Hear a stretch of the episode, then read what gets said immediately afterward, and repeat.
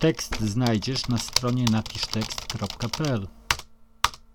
W tym odcinku będzie mowa o nazwnictwie. Chciałbym zwrócić Twoją uwagę na to, że nie trzeba kreować fikuśnych nazw, okalać słowa przedrostkami i przyrostkami oraz kaleczyć stopniowaniem. Wystarczy skorzystać z prostej zasady odwołującej się do wartości wyróżnienia. Jak dobrze wiesz, medale sportowców, rankingi sprzedaży płyt, karty kredytowe i te upoważniające do zakupów zniżek mają swoją rangę. Na początku jest brąz, później srebro, złoto, platyna, a na końcu diament. Ta metalowo-minerałowa wyliczanka kolorów świetnie się sprawdza w tworzeniu ofert. Przykładami mogą być nazwy kolekcji gier komputerowych lub filmów, a także pakietów abonamenckich w sieciach kablowych.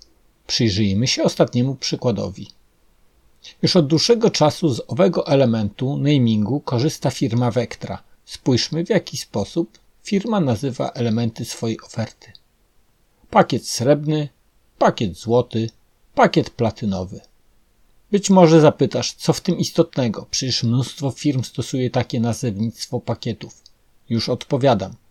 Zauważ, że oferta wielu firm zaczyna się od koloru brązowego. W przypadku Wektry nazwy pakietów rozpoczynają się od srebra.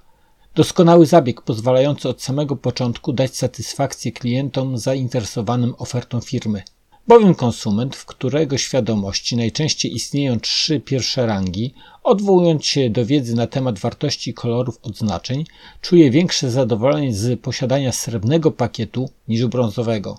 Nic dziwnego, przecież każdy woli posiadać rzeczy bardziej wartościowe. Serdecznie pozdrawiam, Jakub Sosnowski.